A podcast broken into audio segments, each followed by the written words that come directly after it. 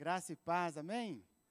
Que bom estarmos juntos mais uma vez. Que privilégio podermos nos reunir para dar sequência, não é? Nesse livro tão abençoado que tem nos ensinado tanto, que é o livro de Atos. Meu livro preferido da Bíblia é sempre aquele que a gente está estudando na igreja, porque é aquele que a gente está aprofundando, que nós estamos crescendo no conhecimento. Portanto, eu estou muito feliz por esses estudos do livro de Atos, tenho sido abençoado, eu tenho certeza que você também. Abra comigo então a sua Bíblia lá em Atos capítulo 10. Hoje nós chegamos no capítulo 10 de Atos e nós vamos ler todo o capítulo 10. Ele é um pouquinho extenso e eu queria que você tivesse assim bastante atenção durante a leitura, que você acompanhasse comigo aí na sua Bíblia, porque é um texto muito rico tem muitos ensinamentos para nós e eu creio que Deus vai nos ensinar muitas coisas nessa manhã. Todo mundo achou aí Atos capítulo 10? Amém? Diz assim o texto, eu vou ler todo o capítulo 10, acompanhe comigo aí, a minha versão é a NVI. Capítulo 10 de Atos, versículo 1. Havia em Cesareia um homem chamado Cornélio, centurião do regimento conhecido como italiano ele e toda a sua família eram religiosos e tementes a Deus. Dava muitas esmolas ao povo e orava continuamente a Deus. Certo dia, por volta das três horas da tarde, ele teve uma visão. Viu claramente um anjo de Deus que se aproximava dele e dizia: Cornélio. Atemorizado, Cornélio olhou para ele e perguntou: O que é, Senhor? O anjo respondeu: Suas orações e esmolas subiram como oferta memorial diante de Deus. Agora mande alguns homens a Jope para trazerem um certo Simão, também conhecido como Pedro, que está hospedado na casa de Simão, o curtidor de couro, que fica perto do mar. Depois que o anjo que lhe falou se foi, Cornélio chamou dois dos seus servos e um soldado religioso entre os seus auxiliares, e contando-lhes o que tinha acontecido, enviou-os a Jope. Versículo 9. No dia seguinte, por volta do meio-dia, enquanto eles viajavam e se aproximavam da cidade, Pedro subiu ao terraço para orar. Tendo fome, queria comer. Enquanto a refeição estava sendo preparada, caiu em êxtase. Viu o céu aberto e algo semelhante a um grande lençol que descia à terra, preso pelas quatro pontas, contendo toda espécie de quadrúpedes, bem como de répteis da terra e aves do céu. Então uma voz lhe disse: Levante-se, Pedro, mate e coma. Mas Pedro respondeu: De modo nenhum, Senhor. Jamais comi algo impuro ou imundo.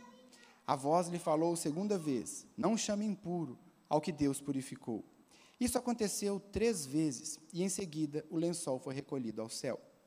Enquanto Pedro estava refletindo no significado da visão, os homens enviados por Cornélio descobriram onde era a casa de Simão e chegaram à porta. Chamando, perguntaram se havia se ali estava hospedado Simão, conhecido como Pedro. Enquanto Pedro ainda estava pensando na visão, o Espírito lhe disse: Simão, Três homens estão procurando por você. Portanto, levante-se e desça. Não hesite em ir com eles, pois eu os enviei. Pedro desceu e disse aos homens: Eu sou quem vocês estão procurando. Por que motivo vieram? Os homens responderam: Viemos da parte do centurião Cornélio. Ele é um homem justo e temente a Deus, respeitado por todo o povo judeu. Um santo anjo lhe disse que o chamasse à sua casa, para que ele ouça o que você tem para dizer. Pedro os convidou a entrar e os hospedou. No dia seguinte, Pedro partiu com eles, e alguns dos irmãos de Jope o acompanharam. No outro dia, chegaram a Cesareia. Cornélio os esperava com seus parentes e amigos mais íntimos que tinha convidado. Quando Pedro ia entrando na casa, Cornélio dirigiu-se a ele e prostrou-se aos seus pés, adorando. Mas Pedro o fez levantar-se, dizendo: Levante-se, eu sou homem como você. Conversando com ele, Pedro entrou, entrou, e encontrou ali reunidas muitas pessoas e lhes disse: Vocês sabem muito bem que é contra a nossa lei um judeu associar-se a um gentio, ou mesmo visitá-lo. Mas Deus me mostrou que eu não deveria chamar impuro ou imundo a homem nenhum. Por isso, quando fui procurado, vim sem qualquer objeção. Posso perguntar por que vocês me mandaram buscar? Cornélio respondeu: Há quatro dias eu estava em minha casa orando, e a esta hora, às três horas da tarde, de repente, colocou-se diante de mim um homem com roupas resplandecentes e disse: Cornélio, Deus ouviu a sua oração e lembrou-se das suas esmolas.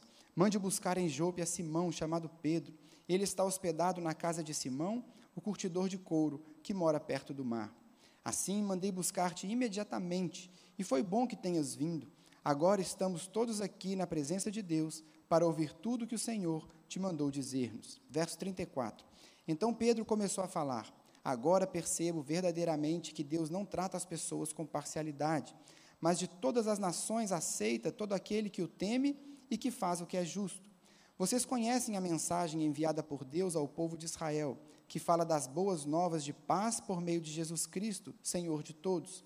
Sabem o que aconteceu em toda a Judéia, começando na Galiléia, depois do batismo que João pregou, como Deus ungiu a Jesus de Nazaré com o Espírito Santo e poder, e como ele andou por toda parte fazendo bem e curando todos os oprimidos pelo diabo, porque Deus estava com ele.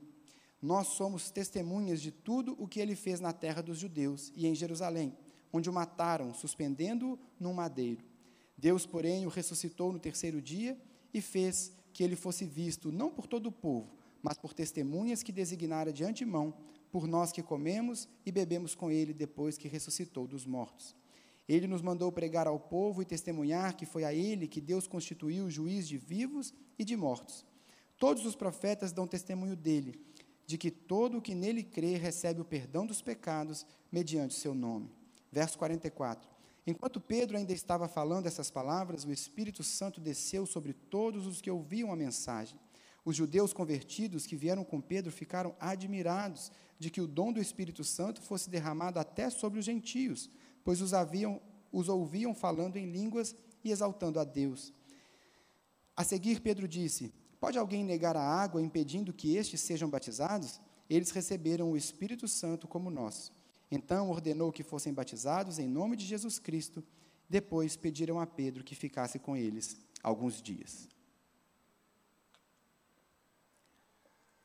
Irmãos, aqui no texto que nós lemos, em Atos capítulo 10, o texto começa acontecendo como que uma quebra na mensagem. Você se lembra na mensagem que o pastor Silvio pregou na semana passada, no capítulo 9?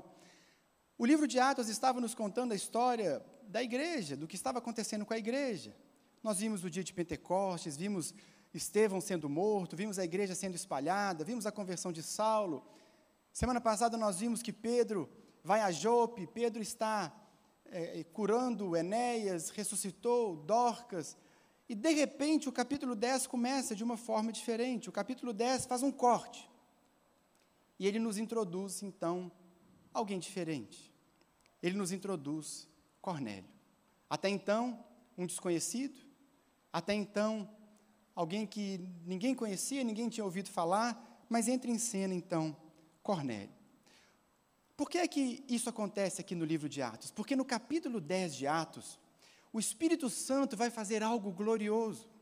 O Espírito Santo vai fazer algo poderoso, e por isso no capítulo 10 ele está nos preparando, nos mostrando todo o cenário daquilo que ele está fazendo na terra, daquilo que o Espírito Santo está fazendo na igreja e daquilo que vai acontecer agora, no capítulo 10.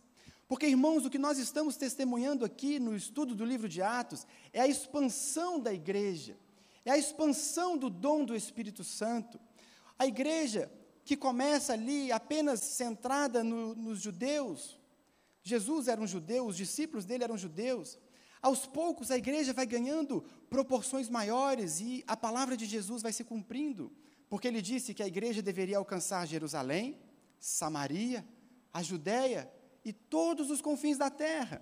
É isso que o Espírito Santo está fazendo aqui. Por isso nós já vimos ao longo dos estudos, se você perdeu algum, está tudo lá no nosso site ou nas nossas redes sociais, no YouTube. Nós vimos a igreja que começa apenas em Jerusalém, com a morte de Estevão. Filipe vai pregar o evangelho em Samaria, você se lembra disso, Atos capítulo 8. Nós vimos a conversão de Saulo, nós estamos vendo então o evangelho ganhando proporções maiores. O eunuco etíope se converte. E agora? O Espírito Santo é derramado aos gentios, como eu e como você. É um momento glorioso na história da igreja. É um momento que eu e você devemos nos alegrar de ver essa história, de saber que o Espírito Santo não ficou restrito no dia de Pentecostes aos judeus, mas o Espírito Santo foi derramado em gentio, como eu e como você. O livro de Atos ele tem três grandes momentos, podemos dizer assim. Esse é um deles. O primeiro grande momento, sem dúvidas, o dia de Pentecostes, Atos capítulo 2, o Espírito Santo veio sobre a humanidade. Talvez o maior momento, um dos maiores momentos da história da humanidade. Atos capítulo 2. Um segundo grande momento, a conversão de Saulo. Um marco no livro de Atos, aquele homem que foi tão usado por Deus.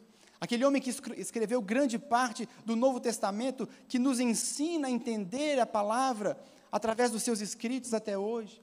A conversão de Saulo é um segundo grande momento, mas o terceiro grande momento do livro de Atos é exatamente o texto que nós lemos, Atos, capítulo 10. Para muitos, esse momento é conhecido como o dia de Pentecostes dos gentios. O dia que nós, gentios, também recebemos o Espírito Santo. Portanto, é importante nós entendermos todo esse texto e entendermos antes de quem o texto está falando aqui. Porque, como eu disse, houve um corte na mensagem. Nós não estamos mais falando de Pedro a princípio.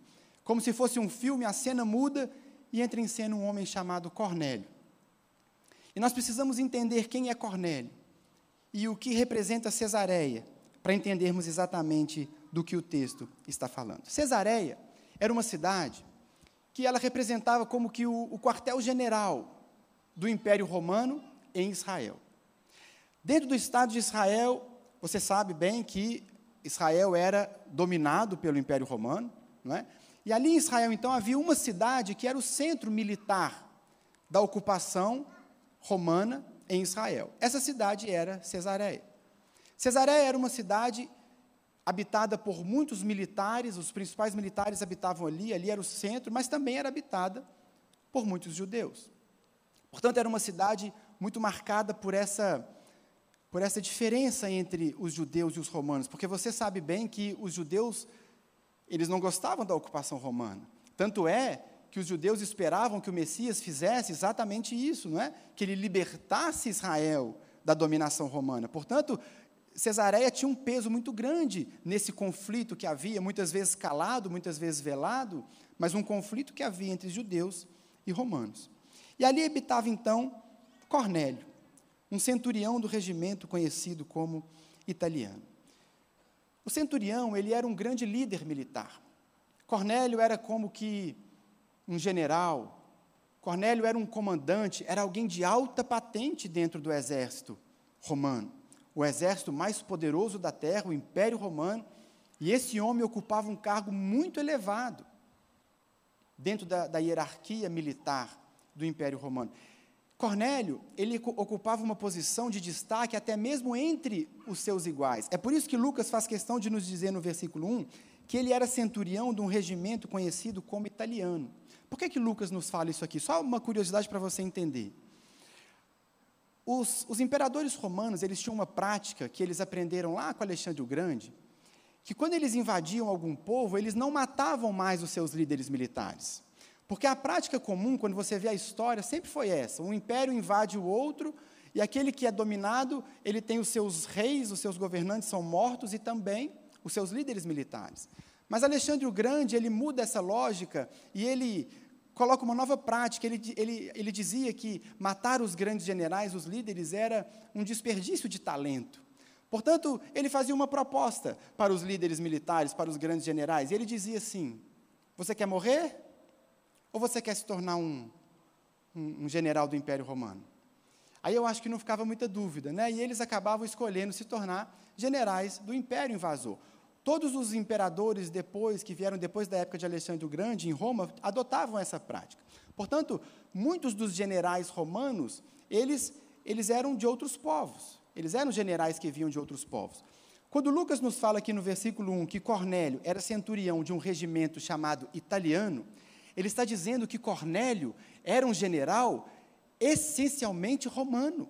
A hierarquia de Cornélio era superior à hierarquia de outros generais da ocupação que havia no Império Romano. Cornélio, então, dentre os seus iguais, era um homem mais respeitado. Era um homem muito bem visto, muito, muito bem quisto pelo Império Romano, porque ele era esse, esse centurião essencialmente romano, de um regimento genuinamente parte do Império Romano. Por que eu estou dizendo isso tudo para você? Para você entender quem é esse homem e o conflito velado que devia haver naquela cidade quando esse homem passava pelas ruas. Cornélio, ele personificava tudo aquilo que os judeus não queriam que acontecesse em Israel. Quando eles olhavam para Cornélio, era aquele homem que representava o próprio imperador, o próprio império romano que estava dominando e oprimindo Israel e contra quem o Messias, quando viesse na mente dos judeus, ele iria acabar com aquele povo. Aquele homem, então, personificava tudo isso. E é esse homem que o Espírito Santo escolhe para fazer uma obra tremenda. O Espírito Santo tem seus caminhos. Ele tem, ele tem os meios de fazer o seu plano na terra.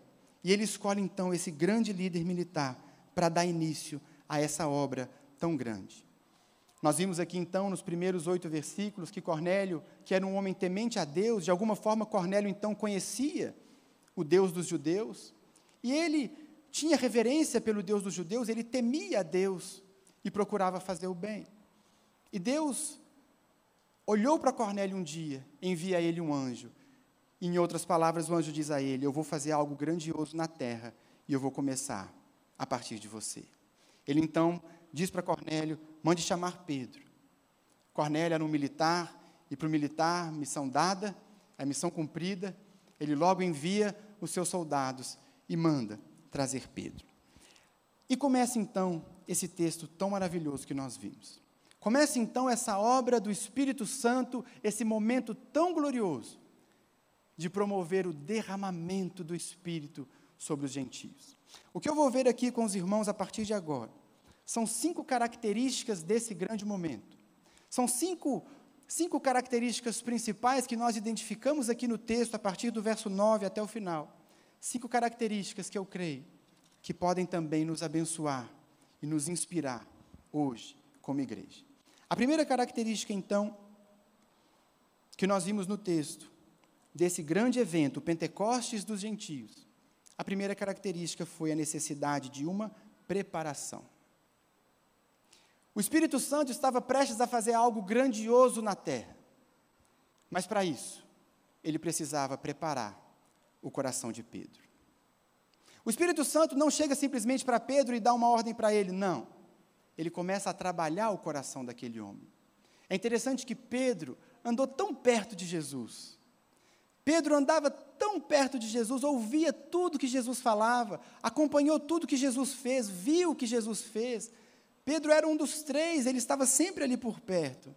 Mas Pedro ainda não havia compreendido completamente o que o Espírito Santo estava querendo fazer. Pedro ainda não havia se convertido completamente à vontade de Deus na terra, ele não havia entendido ainda. Ele precisava entender o que o Espírito queria fazer, porque Pedro, ainda no seu coração, ele guardava preconceito com os gentios. Irmãos, na cabeça de um judeu, o gentio era alguém impuro. Quando um judeu olhava para o gentio, ele olhava de cima para baixo. Porque o judeu, ele sabia que ele é o povo da aliança, ele é o povo da promessa, ele foi escolhido por Deus, ele é o povo da aliança, ele é descendente de Abraão, Isaac e Jacó. O gentio, o gentio não é alguém que Deus não escolheu. O gentio é alguém que não vai ser salvo, o gentio é impuro, o gentio não adora a Deus, o gentio nem conhece a Deus. Eles não se misturavam com os gentios. E Pedro foi doutrinado dessa forma desde pequeno. Pedro cresceu aprendendo isso, para ele isso era um fato. Então Pedro ainda guardava essas características no seu coração. A exemplo de Pedro, muitas vezes eu e você também guardamos preconceito no nosso coração, não é verdade? Muitas vezes nós olhamos para alguns grupos, nós olhamos para alguns tipos de pessoa e nós achamos que eles não são tão merecedores do Evangelho assim. Talvez você olhe assim lá para a sua faculdade e fale assim: ah, não vou pregar o Evangelho para aquele povo, não, aquele povo é pecador demais. Talvez você olhe para pessoas que politicamente pensam diferente de você e você diga: eu não quero pregar para esse povo, não, esse povo que se lasque para lá. Nós também guardamos preconceito. Muitas vezes nós agimos como Jonas, não é verdade? Existe uma ordem clara nas Escrituras: pregue o Evangelho, faça discípulos de todas as nações. Mas a gente quer mais é fugir, a gente quer ir para longe. Nós somos Jonas, porque nós não queremos cumprir, nós guardamos preconceito no nosso coração. E o Espírito Santo, então, precisa nos trabalhar, como ele começa a trabalhar o coração de Pedro aqui. O interessante, irmãos, que eu queria destacar aqui é que, enquanto o Espírito Santo começa a trabalhar o coração de Pedro, ele também está trabalhando o coração de Cornélio. O Espírito Santo não está trabalhando só em Pedro ou só em Cornélio. Mas quando Pedro e Cornélio se encontram, nós vimos aqui, as visões se complementam, não é verdade? O Espírito Santo não deu uma visão apenas para Pedro e falou, vai à casa de Cornélio e ore por eles. Não. O Espírito Santo não foi apenas a Cornélio e disse, mande chamar Pedro e quando ele vier eu resolvo tudo. Não. Ele entregou uma parte da visão a Pedro e uma parte da visão a Cornélio. Isso fala para mim e para você, meu irmão, da importância da igreja a importância de sermos um corpo. Irmãos, aqui dentro, ninguém tem todos os dons, ninguém é autossuficiente. O meu dom precisa do seu dom e o dom do irmão, e assim juntos nós vamos descobrir e cumprir a vontade de Deus. Cada um no seu dom, cada um no seu chamado, porque é assim que o Espírito Santo faz. É por isso que ele nos constituiu igreja. E ele distribuiu os dons juntos, irmãos juntos como igreja, nós podemos cumprir a vontade de Deus. É assim que ele faz. Não foi assim que ele fez com Saulo e Ananias? Ele dá uma visão aqui, uma visão ali, e quando eles se encontram, a vontade de Deus se cumpre. Assim é comigo e com você também. Mas você pode estar se perguntando assim: por que, que o Espírito Santo precisou trabalhar o coração de Pedro? Não bastava que o Espírito Santo ordenasse para Pedro? Fala, Pedro, vai lá, não conversa não. Ora por aquele povo, porque eu estou fazendo algo e você vai cumprir minha vontade. Por que, que o Espírito Santo precisa preparar o coração de Pedro? Irmão, sempre que o Espírito Santo vai agir, ele nos convida a ser co-participantes com ele. O Espírito Santo não nos usa como marionetes. Paulo fala várias vezes sobre isso em suas cartas, falando de si mesmo, falando de Timóteo. Ele diz: Nós somos cooperadores de Deus. Você já parou para pensar no privilégio que é Deus confia em você participar junto com Ele da obra que Ele está fazendo na terra? Nós somos cooperadores. Por isso o Espírito Santo não se limitou a dar uma ordem a Pedro, porque ele podia fazer. Mas o Espírito Santo quer conquistar o coração de Pedro, ele quer explicar para Pedro: fala, Pedro, é isso que eu quero fazer, vá comigo, eu quero que seu coração esteja na visão, esteja na causa. Por isso é tão importante, irmãos, eu e você, termos uma vida de oração, uma vida de meditação na palavra. Todos os dias eu e você precisamos fechar a porta do nosso quarto o momento que nós vamos desligar o celular, ninguém vai nos atrapalhar e nós vamos buscar a direção de Deus, porque é ali, naquele momento, que Ele vai trabalhar o nosso coração. É ali que Ele vai moldar, é ali que Ele vai fazer como Pedro. Veja, Pedro estava no momento de oração. E ele começa a moldar o coração daquele homem, a preparar. É isso que Ele quer fazer comigo e com você também. Ele quer nos mostrar o plano dele, o que ele está fazendo, como ele está agindo. Mas nós precisamos, meu irmão, separar esse tempo e deixar o Espírito Santo moldar, lapidar o nosso coração. Pedro então está nesse processo. Na verdade, Pedro, ele já estava inserido nesse processo sem perceber. Você veja que no final do capítulo 9, né, e o 10 também nos fala que ele estava na casa de um homem chamado Simão, um curtidor de couro. Na casa desse curtidor de couro, certamente haviam vários animais mortos, na é verdade, para ele poder trabalhar o couro dos animais, e aquilo era algo impuro para Pedro. Aos poucos, o Espírito Santo já estava conduzindo Pedro, assim como ele faz comigo e com você.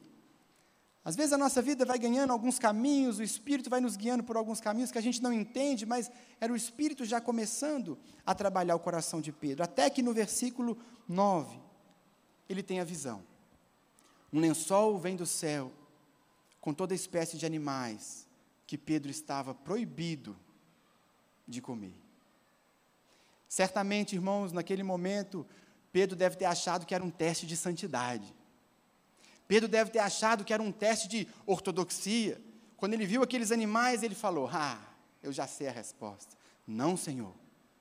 Jamais, veja a frase dele, que ele diz no versículo 14: De modo nenhum, Senhor, porque jamais comi algo impuro ou imundo. Senhor, não, eu sou judeu.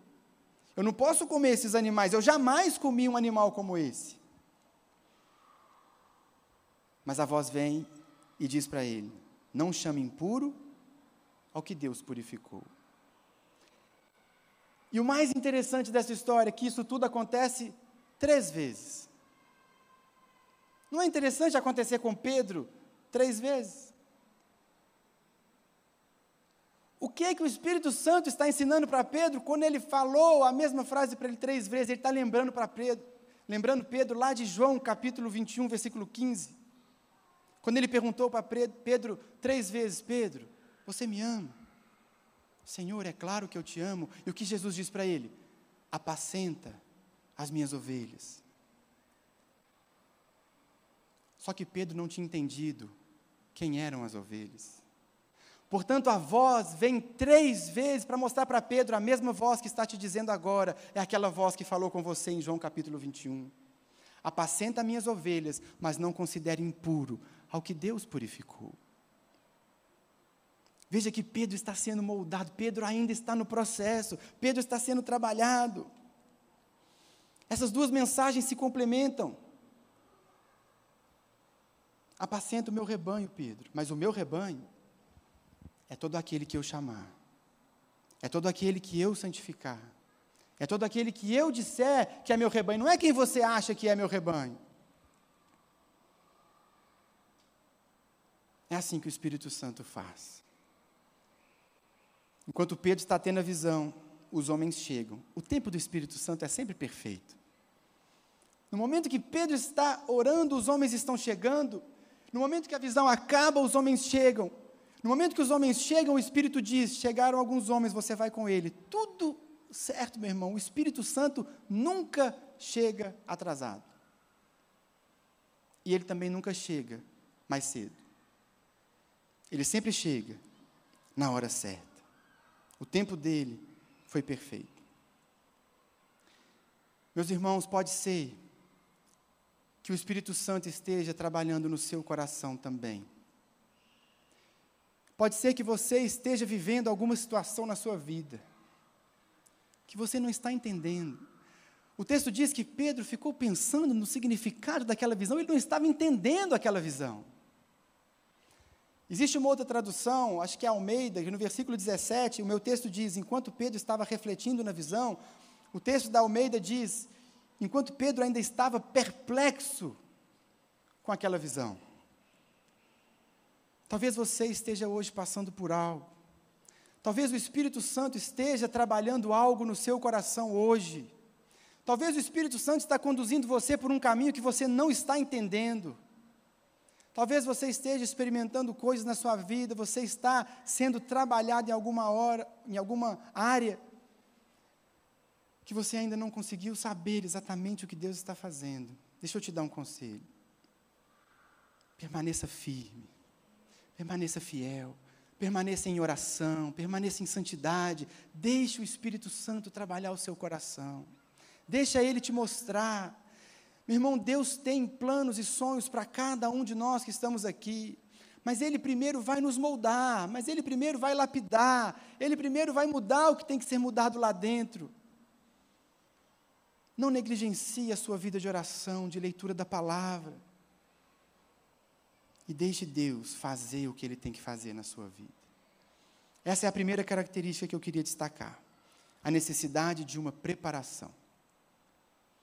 Há ainda outras quatro características que nós vamos ver. A segundo lugar, a segunda característica desse evento tão glorioso, tão bonito, o derramamento do Espírito sobre os gentios. Primeiro, uma preparação. Mas a segunda característica que eu destaco aqui é a obediência de Pedro.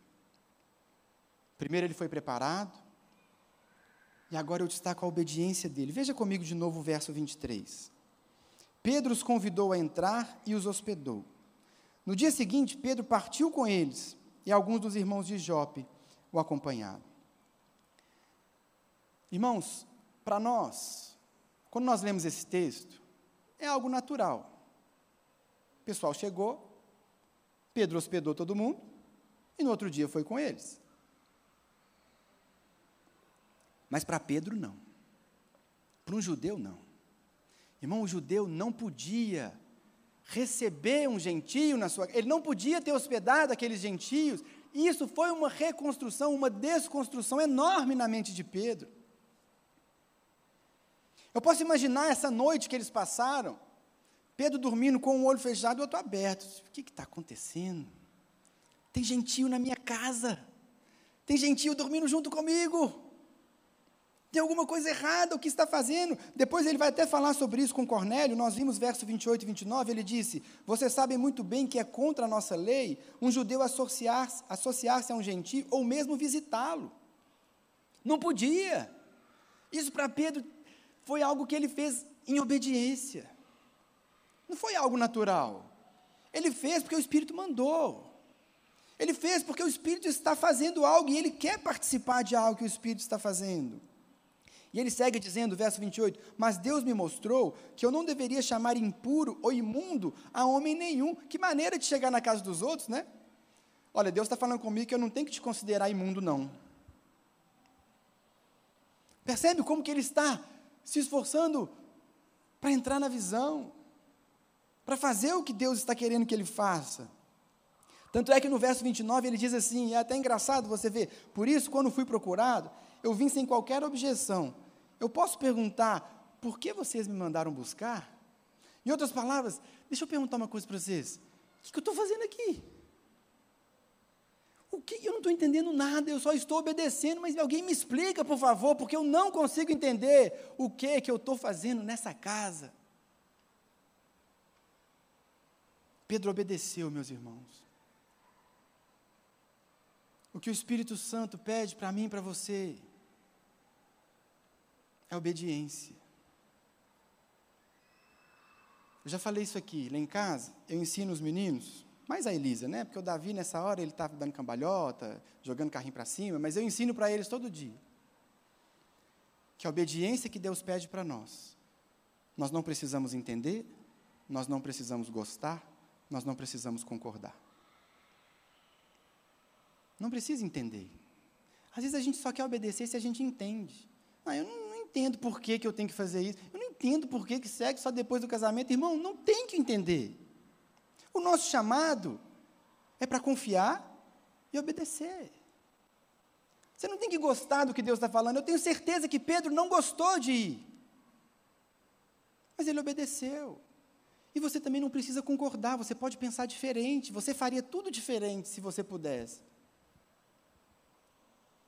Muitas vezes nós, para obedecermos, nós colocamos condições. Nós colocamos nossa vontade, nós colocamos a nossa inteligência, nós colocamos os nossos cis. Mas nós aprendemos aqui com Pedro, meus irmãos. Nós obedecemos. Se nós lemos uma orientação das Escrituras, nós obedecemos. Vai e faça discípulos de todas as nações, ensinando-os a guardar tudo que eu ensinei. Ah, eu não vou pregar para essa turma, ah, eu não vou, ah, eu não concordo, ah, eu não. Irmãos, nós precisamos aprender com Pedro. O nosso chamado é a obediência.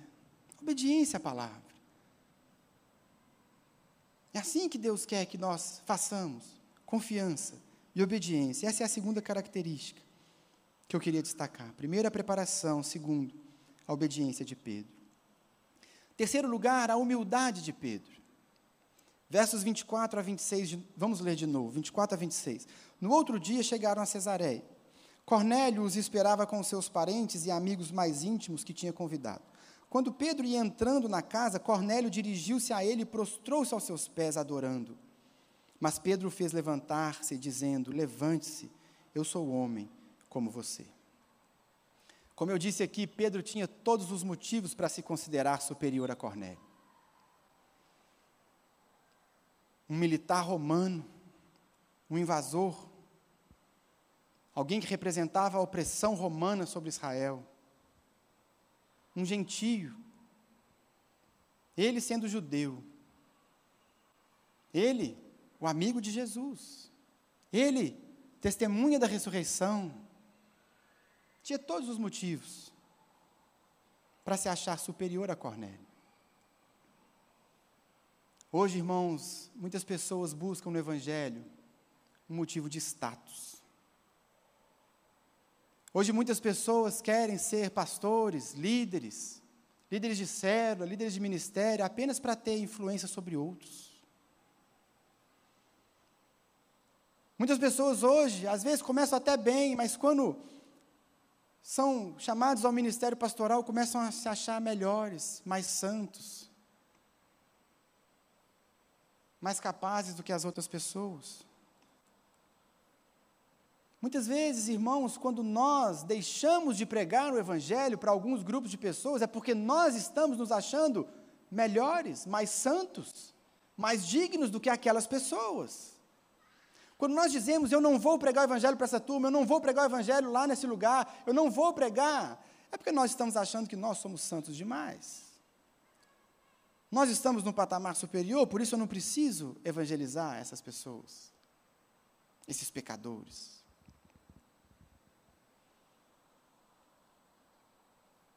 Cornélio era um homem que estava acostumado a se prostrar diante do imperador. Quando o imperador chegava perto, Cornélio tinha a obrigação de se ajoelhar e ele não podia nem levantar os olhos. Ele tinha que se curvar e ficar olhando para baixo. De repente chega diante de Cornélio alguém que ele sabia que foi enviado pelo próprio Deus. O Deus que ele estava conhecendo. Cornélio, então, sem pensar, imediatamente ele se curva. Chegou um homem santo, chegou um homem de Deus, chegou um homem escolhido por Deus, chegou alguém que Deus mandou trazer, ele se curva. Mas Pedro diz para ele: Não, meu irmão, eu sou apenas um homem como você. Eu não sou melhor do que você em nada. Não me trate de maneira diferente, eu sou um homem como você. Sabe, irmãos, a humildade de, de Pedro nos ensina que a graça de Jesus nos nivela. Nós não somos mais dignos, mais merecedores de sermos salvos do que o pior assassino, a pior prostituta. Nós não somos mais merecedores do favor de Deus do que ninguém nessa terra, nós somos iguais. A graça nos nivela, a graça nos mostra isso. Existe uma frase que é atribuída a Charles Spurgeon, que é assim: Evangelismo é isso, é um pedinte, um mendigo contando a outro faminto onde e como ele encontrou pão. Isso é evangelho. Um dia nós encontramos pão, nós não tínhamos nada. Nós estávamos destinados a morrer, abandonados, miseráveis. Mas a graça nos alcançou e nós encontramos o pão. Portanto, pregar o Evangelho para outras pessoas é simplesmente dizer: olha, eu também era assim, mas eu achei um pão que saciou minha fome eternamente. Essa é a humildade de Pedro e tem que ser a nossa humildade também. Somos todos iguais. Aquele seu colega de faculdade, aquele seu colega de trabalho, aquele seu vizinho, tão depravado, tão corrompido, ele não merece, nem você. Portanto, pregue o Evangelho. Seja humilde. Quando você entende isso, você se torna um evangelista. Você entende que você nunca foi melhor do que essas pessoas. Mas a graça nos poupou, a graça nos alcançou. Portanto, nós precisamos também pregar em humildade. A necessidade de preparação, a obediência de Pedro, a humildade de Pedro. E, em quarto lugar, a quarta característica, Pedro prega o Evangelho em sua pureza. Meus irmãos, a quarta característica desse evento, tão importante que eu quero destacar, é a maneira como Pedro prega o Evangelho. Pedro, versos 34 a 43, ele prega o Evangelho em sua essência, em sua pureza. Pedro não açucarou o Evangelho. Pedro não deixou o evangelho mais fofinho. Pedro não deixou o evangelho mais legal, como nós tentamos fazer o tempo todo. Pedro pregou o evangelho. Nós vimos então que ele chega na casa de Cornélio, Cornélio conta para ele a sua experiência, eu não vou ler de novo. Ele diz: Olha, Pedro, um anjo apareceu para mim e disse que eu deveria mandar buscar você. E nós estamos aqui, é interessante a frase que Cornélio usa, ele diz, verso 33 no final: Agora estamos todos aqui na presença de Deus. Cornélio tinha essa percepção: Deus está aqui. Você é um instrumento de Deus, Pedro. Nós estamos na presença dele para te ouvir. E Pedro então começa a pregar o evangelho na sua pureza. O mesmo evangelho que ele pregou lá no dia de Pentecostes, Atos capítulo 2. Sem modificar, sem embelezar, sem açucarar, sem enfeitar. Pedro, Pedro prega o evangelho. Vamos passar rapidamente por essa pregação, os pontos que Pedro colocou na sua pregação. Primeiro lugar, o que, que Pedro fala? Ele abre a sua conversa dizendo: Jesus é o Messias e o Salvador de todos. Veja comigo de novo, verso 34. Então Pedro começou a falar.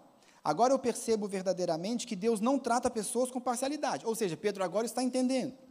Mas de todas as nações, ele aceita todo aquele que o teme e faz o que é justo.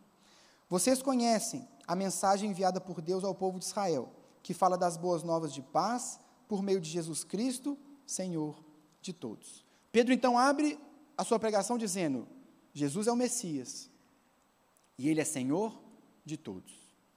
Ele não é um Deus local, um Deus regional, um Deus de Israel apenas, não, ele é o Deus de toda a terra.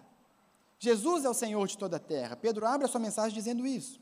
Aqui é importante dizer Muitas pessoas interpretam mal o verso 35, achando que aqui Pedro estaria legitimando a salvação pelas obras. Mas não é isso que Pedro está dizendo. Quando ele diz, de todas as nações ele aceita aquele que o teme e faz o que é justo, Pedro está dizendo que esse é o coração que Deus aceita. O coração temente a Deus, Deus nunca vai rejeitar. Um coração que está diante dele em quebrantamento, em humildade, é isso que Pedro está ensinando para Cornélio. Deus viu o seu coração, Cornélio, você é sincero, você quer conhecê-lo, você é temente a Deus. É isso que Pedro está ensinando. Então, o primeiro ponto que Pedro abre a mensagem é essa: Jesus é o Messias e ele é Senhor de todos. Ele segue então, depois dizendo que Jesus andou no poder do Espírito, curando a todos os oprimidos pelo diabo, versos 37 e 38.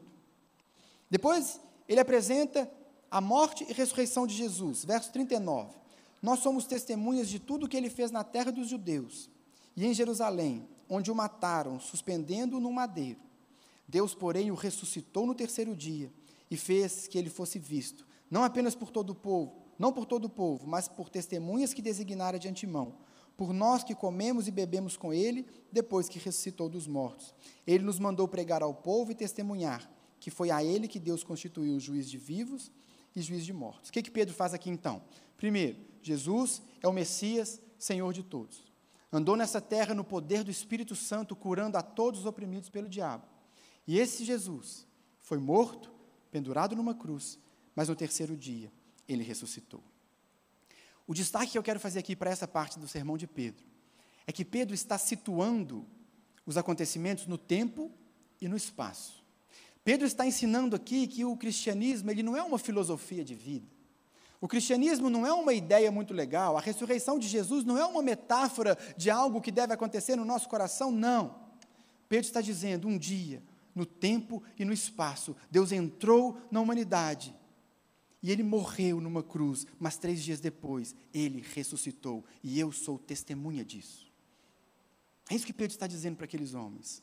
Eu vi, eu estava lá, aquilo aconteceu de fato e em realidade. Jesus morreu e ressuscitou o terceiro dia. Quarto lugar, já vimos no final do 42, e hoje ele é juiz de toda a terra. Ele é juiz de vivos e de mortos. Depois de ressuscitar hoje, esse Jesus que eu estou pregando para vocês, Pedro está dizendo, ele é juiz de vivos e de mortos. E no fim ele termina o seu sermão, verso 43, dizendo: Todos os profetas dão testemunho dele, de que todo o que nele crê recebe o perdão dos pecados, mediante seu nome. Ele remata dizendo: tudo isso em cumprimento das Escrituras.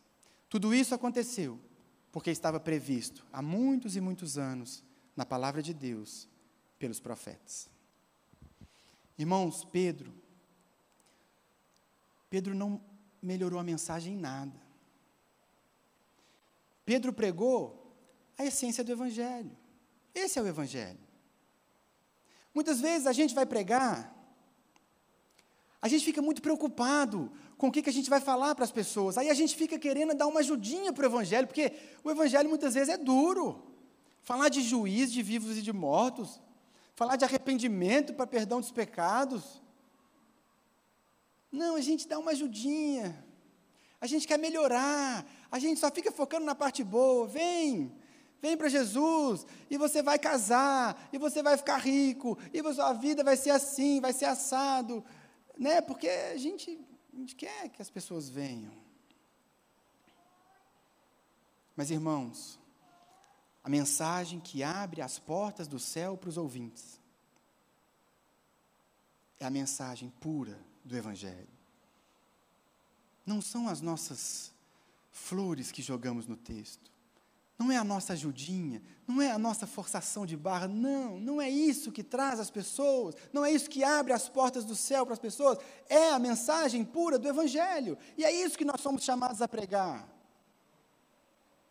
Quantos púlpitos no nosso país, numa manhã como essa, estão pregando outra coisa que não a palavra, porque querem ser legais, querem ser agradáveis, querem que as pessoas gostem, que as pessoas venham e fiquem bem.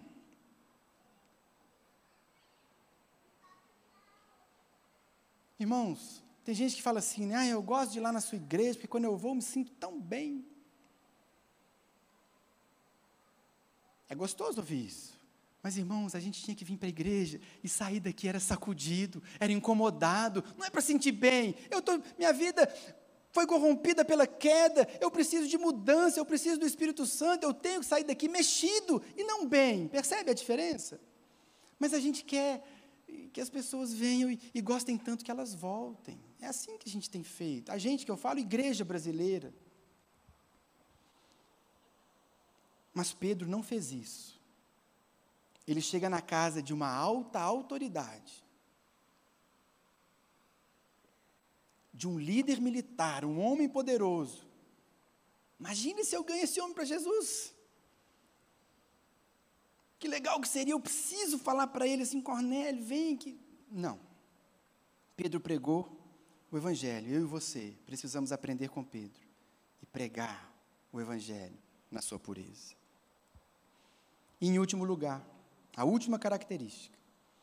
Vimos a necessidade da preparação, a obediência de Pedro, a humildade de Pedro, a fidelidade de Pedro na pregação e, por último, a última característica que nós vamos ver é a soberania de Deus sobre os resultados. A soberania de Deus sobre os resultados. Verso 44. Enquanto Pedro ainda estava falando essas palavras, o Espírito Santo desceu sobre todos os que ouviam a mensagem. Os judeus convertidos que vieram com Pedro ficaram admirados de que o dom do Espírito fosse derramado até sobre os gentios, pois os ouviam falando em línguas e exaltando a Deus. Irmãos, esse talvez seja o ponto que nós mais precisamos entender. Quem cuida dos resultados é o Espírito Santo. Não somos nós. O que vai acontecer com a nossa pregação não é responsabilidade nossa. Mas existe um pensamento tão forte no nosso meio de que nós somos responsáveis pela conversão das pessoas. Existe um, existe um pensamento, existe essa, esse raciocínio no nosso meio de que nós temos que ganhar as pessoas para Jesus. Percebe como essa frase está carregada de significado? Você tem que ganhar pessoas para Jesus. Então, então sou eu que tenho que ganhar. É por isso que nós adulteramos o texto, nós floreamos o texto, nós melhoramos o texto, porque eu quero ganhar pessoas para Jesus. Mas o que o texto está nos ensinando aqui é que o resultado não depende de Pedro. Pedro não fez apelo. Pedro não, não colocou um, um piano no fundo, assim, para ficar bem bonito. Gente, eu acho bonito isso, eu não estou criticando, mas tem gente que, que torna esse momento assim, tão emotivo para as pessoas virem na emoção. Pedro não fez nada disso, porque o resultado não depende de nós. Lutero dizia assim: o nosso trabalho é levar o evangelho aos ouvidos, e Deus levará dos ouvidos ao coração. Você não precisa carregar o peso e a responsabilidade de querer levar a mensagem ao coração das pessoas, porque você não é responsável por isso. Você é responsável, sim, por levar a mensagem até os ouvidos. Irmão, entregue a mensagem no ouvido. O que, que vai acontecer? Eu não sei. O Espírito Santo de Deus vai cuidar. O Espírito Santo de Deus vai fazer. Paulo escrevendo aos Romanos, capítulo 1, verso 16: Eu não me envergonho do Evangelho, porque o Evangelho é o poder de Deus para a salvação de todo aquele que crê. Não é a minha oratória que é o poder de Deus para a salvação, não é a minha habilidade, não são os meus argumentos, não é a retórica, não é o meu conhecimento. O poder de Deus para a salvação é o Evangelho. Portanto, entregue o Evangelho para as pessoas. E pare de se preocupar com o que vai acontecer. Nós temos que mudar a nossa forma de enxergar, meu irmão. Quando nós estamos pregando, seja num púlpito, como eu estou fazendo aqui, seja você pregando numa ou no seu trabalho, ou pregando um a um, a gente tem uma ideia errada na nossa mente. Inconscientemente, o que, que a gente imagina? Tenta acompanhar o que eu vou te dizer. Quando nós estamos pregando o Evangelho, a gente Talvez inconsciente a gente imagina Jesus sentado no trono, passivo, aguardando, e a gente falando com as pessoas: vem para Jesus, vem para Jesus, você precisa vir, é por aqui, Jesus está ali te esperando, você tem que vir, e a gente faz uma força para a pessoa vir, e Jesus está lá, no trono, sentado, aguardando, olhando: vai vir ou não vai? Quer ou não quer? Mas não é isso que a Bíblia nos ensina. O que a Bíblia nos ensina, meu irmão, é que quando nós estamos pregando o Evangelho, é o próprio Jesus, é o Espírito Santo que está em busca daquela pessoa, ele que está trabalhando. Enquanto você prega, ele não está passivo, sentado, não, ele está agindo no coração, ele está buscando aquelas pessoas, ele está quebrando preconceitos, derrubando fortalezas, mudando e abrindo o coração das pessoas para a mensagem. É ele que está fazendo. Não é você. Não é você que tem que arrastar as pessoas para cá, não, meu irmão, só prega, porque quando você abrir a sua boca e começar a anunciar Jesus, e a salvação, e o arrependimento, e o evangelho genuíno, Ele mesmo vai em busca dos seus ouvintes. Ele está agindo, Ele não está parado, Ele não está imóvel.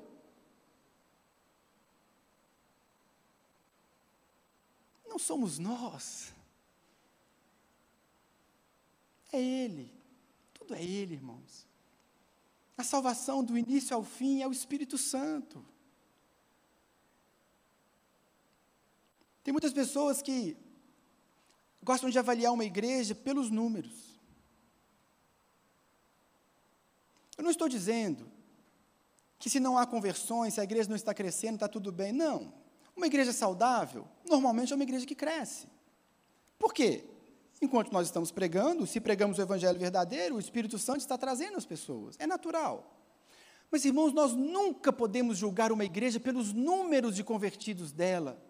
Nós temos que avaliar se um púlpito é forte, se uma igreja está centrada na vontade de Deus, não pela quantidade de pessoas que convertem, mas pela fidelidade ao texto. Porque essa é a nossa única responsabilidade: pregar o texto sem modificações. Percebe o que eu estou querendo dizer? Da mesma forma, você, quando você vai pregar, tem gente que fala assim: ah, eu já ganhei 70 mil pessoas para Jesus. Aí você fica todo acanhado, fala: Jesus amado. Meu irmão, não é a quantidade de pessoas que você ganhou para Jesus, é o quanto a sua pregação é fiel à palavra de Deus. Essa é a sua preocupação. Preocupe-se com isso, em conhecer a palavra, conhecer as Escrituras ser fiel ao texto e anunciar o Evangelho. O que vai acontecer, meu irmão, se você vai ganhar um milhão de pessoas, se você vai apanhar no meio da rua, o que, você vai ser preso, eu não sei.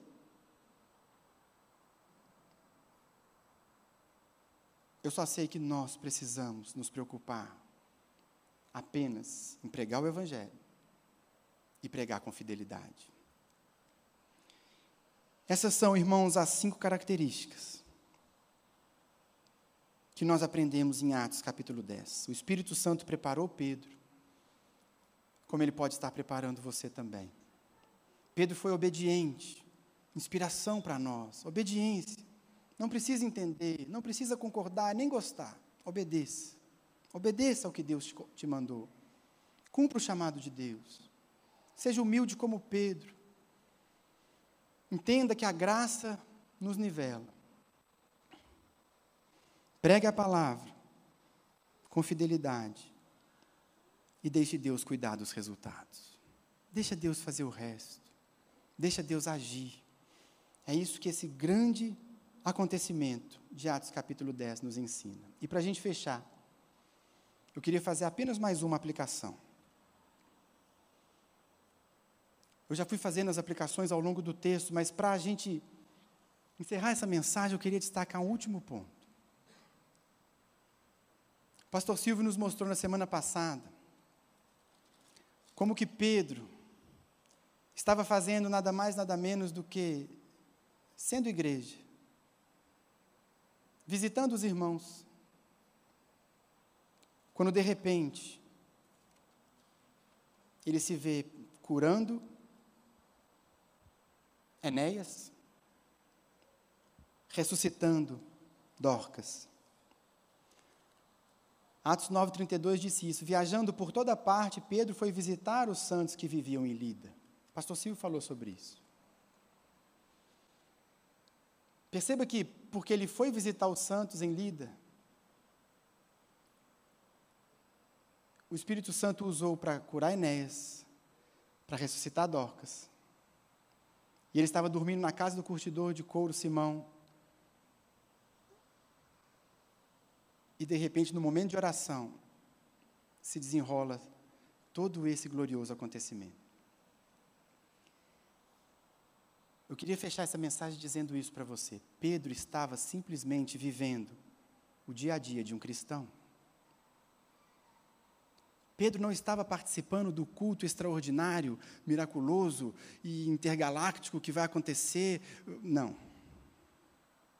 Pedro estava visitando os irmãos, estava no momento de oração, e o Espírito Santo fez algo tremendo na vida dele, através da vida dele. Por isso, meu irmão, eu e você precisamos nos voltar para esses princípios básicos da vida cristã. Eu e você precisamos nos preocupar mais em viver o dia a dia da vida do crente. Visitar o irmão, uma vida de oração, participar dos cultos, você que está em casa, participar de uma célula, se envolver no ministério, vem servir na igreja, vem participar do dia a dia, vem ser um diácono, vem ajudar no kids, vem ajudar de alguma forma na mídia, vem viver a igreja, vamos fazer o ordinário, o dia a dia, o comum. Ser igreja, é isso que Pedro estava fazendo. Pedro não saiu de casa dizendo, eu vou sair, porque se eu for visitar os irmãos em Lida, ali o Espírito Santo. Não, ele foi fazer o que o crente faz. Que seja assim conosco também.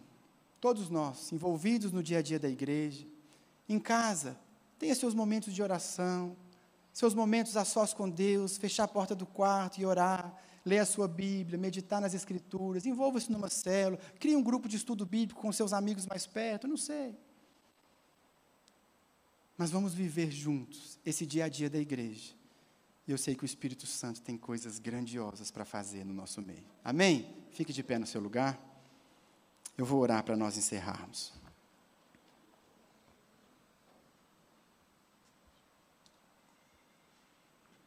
Feche seus olhos e ore comigo. Senhor Jesus, muito obrigado a Deus porque o Senhor nos falou tanto nessa manhã. Deus, que nós possamos aprender através daquilo que o Senhor fez em Atos capítulo 10. Deus, que essas características, ó Deus, do texto que o Senhor deixou registrado para nós, eles nos inspirem a viver uma vida cristã que agrada o coração do Senhor. Deus, que haja no nosso coração cada um desses princípios, cada uma dessas verdades. Deus, que o Senhor possa, Deus, olhar para nós, olhar para a Lagoinha Mineirão e encontrar aqui homens e mulheres dispostos a viver a vida da igreja, a cumprir o dia a dia da igreja, pregando o Evangelho na sua essência, na sua pureza. Que nós possamos, ó Deus, em obediência, em humildade, avançarmos com a palavra do Senhor no meio da nossa cidade, da região onde o Senhor nos plantou, nos locais para onde o Senhor tem nos enviado. Deus, que o Senhor possa, através dessa palavra, que o teu Espírito Santo possa fazer na minha vida e na vida de cada um que me ouve aquilo que só o Senhor pode fazer. Traga transformação, traga modificação, endireite os caminhos, endireite o rumo, traga direção, projetos, sonhos, ó Deus, para que aquilo que o Senhor tem que fazer se cumpra plenamente na nossa vida, na nossa história. Obrigado também, Espírito Santo de Deus, porque um dia o Senhor foi derramado sobre gentios como eu, como os meus irmãos aqui. Obrigado, Senhor, porque o Evangelho não ficou restrito aos judeus, mas hoje alcança os brasileiros, alcança os belo-horizontinos, alcança a nossa igreja, alcança a nossa cidade. E que nós, assim como aqueles homens, os amigos de Cornélio, sejamos cheios do Teu Espírito Santo e saiamos por essa terra anunciando a Tua palavra e cumprindo aquilo que o Senhor nos chamou para fazer. Nos dê essa graça Vá conosco, vá à nossa frente. É o que nós te pedimos em nome de Jesus. Amém. Amém, igreja? Deus abençoe você. Vejo você na semana que vem e procure viver cada uma dessas verdades na sua vida nessa semana. Amém? Vai na graça, vai na paz. Em nome de Jesus. Deus, fogo consumidor, sem impedimentos, vem face a face, Senhor. Só